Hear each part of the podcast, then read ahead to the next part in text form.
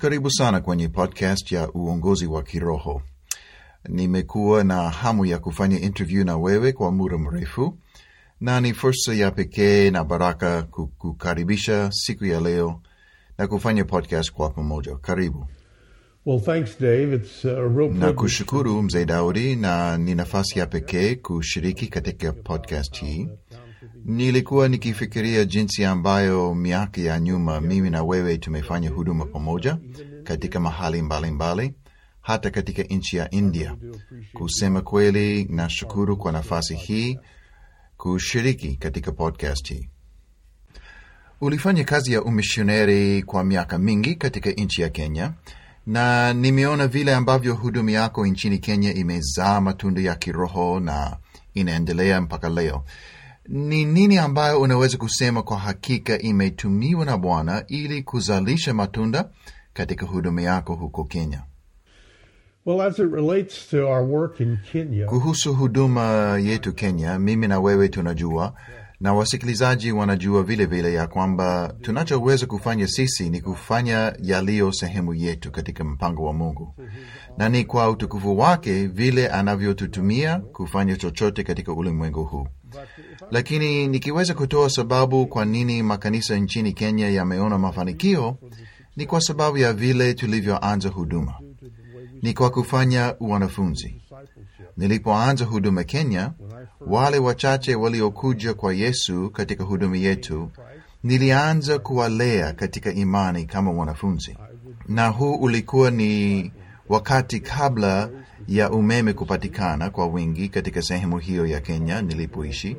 Kwa hiyo nilikutana na ndugu waliopenda kujua maandiko matakatifu katika kibanda cha udongo, na tulikutana kwa siku tatu nne pamoja na kusoma neno la Mungu. Hata saa za jioni tuliendelea katika masomo yetu tukitumia taa ya mafuta. Tulilala jioni karibu na mifugo na kuendelea na masomo siku ijayo, na ndivyo tulivyoanza. Na kwa sababu ya uaminifu wake Mungu, baadhi ya wao wanafunzi walioanza nasi mwaka 1976 wanaendelea katika kazi ya huduma.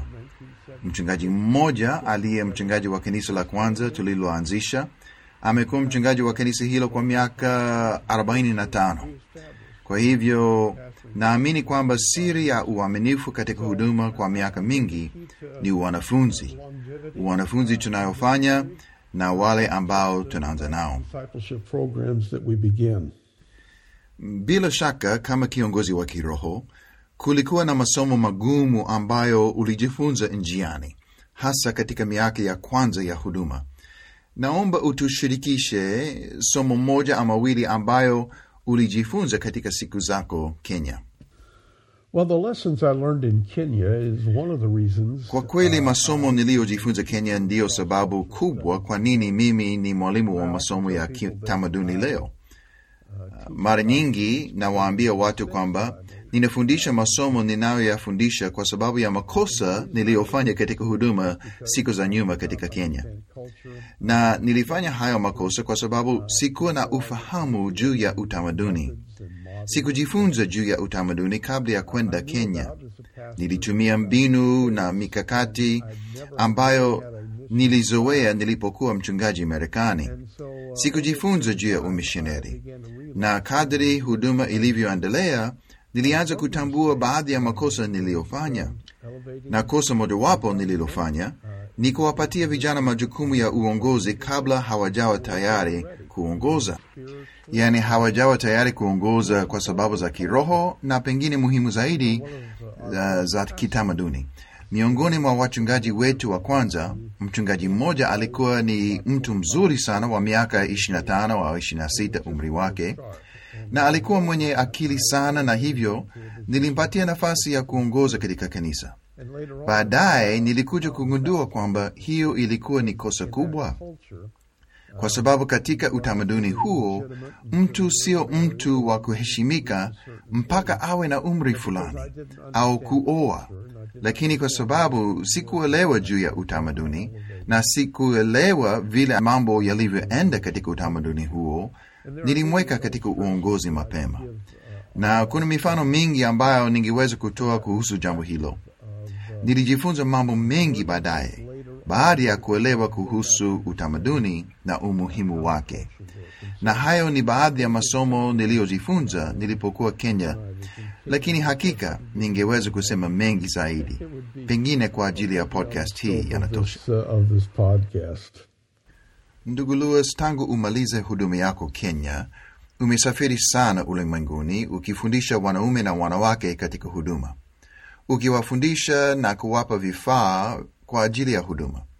Ni nini hasa unayowafundisha? Ni nini mkazo wa mafundisho yako, na kwa nini unaona masomo hayo kuwa ni muhimu zaidi? My primary teaching subject is understanding culture.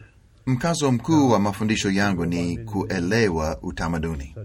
Pengine kuna majina mbalimbali yanayomaanisha kitu kimoja, kwa mfano anthropolojia ya utamaduni au misiolojia, lakini mafundisho yangu yote yanahusu kuwasilisha Injili katika njia ambayo inaeleweka kulingana na utamaduni wa watu na namna ya kupandisha makanisa.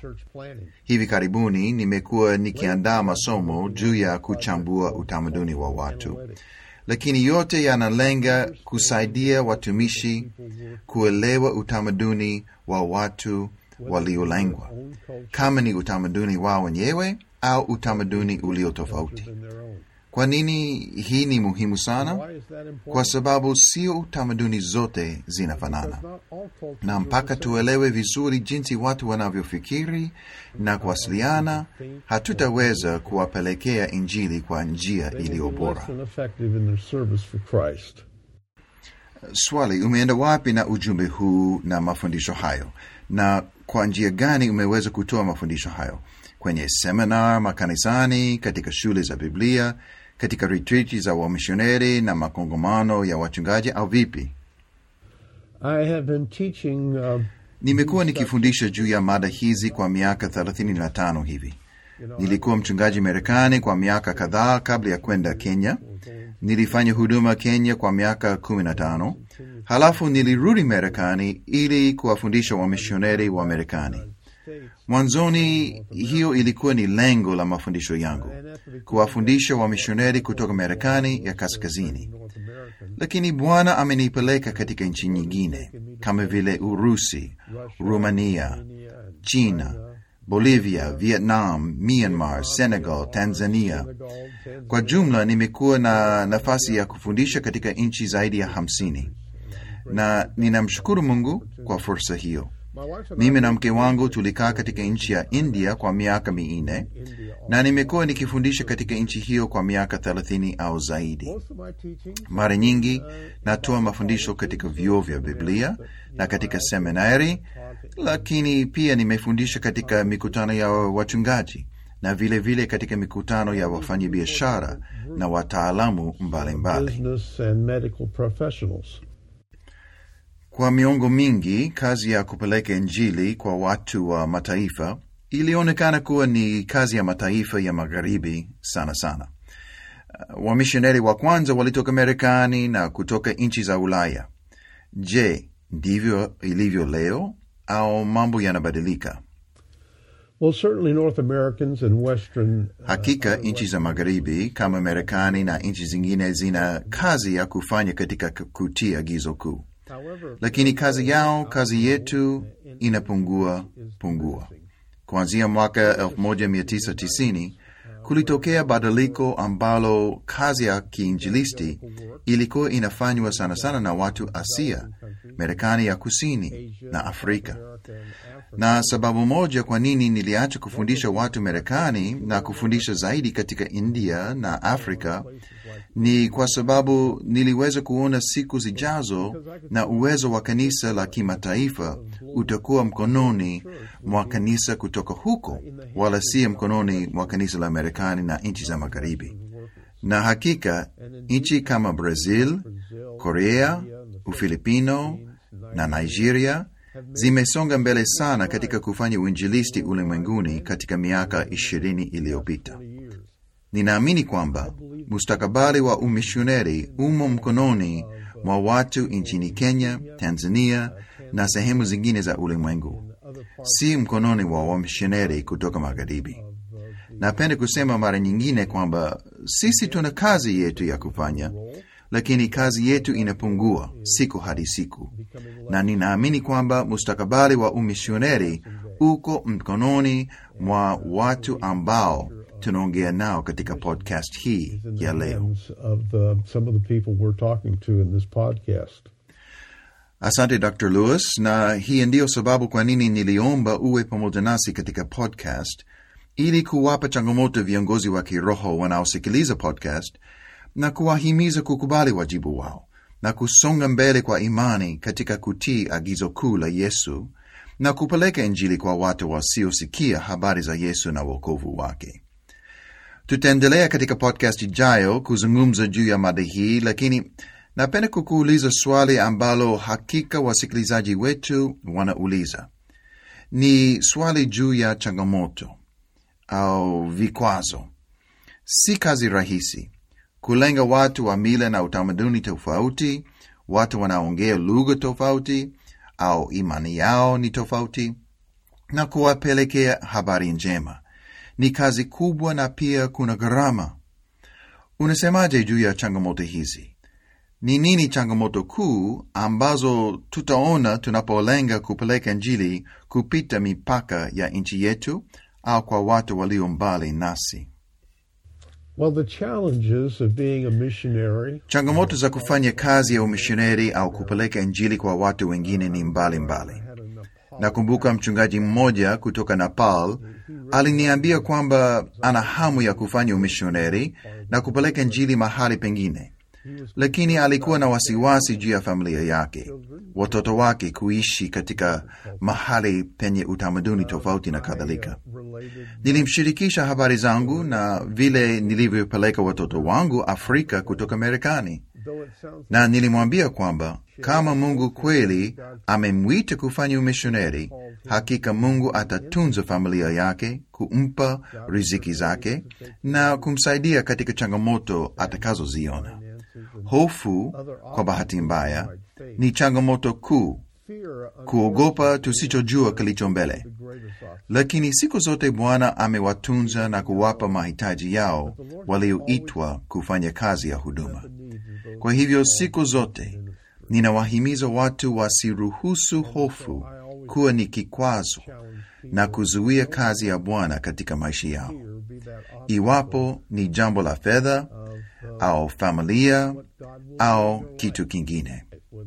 Usiruhusu hofu kuwa ni kile ambacho kinakuzuia usimtumikie Mungu.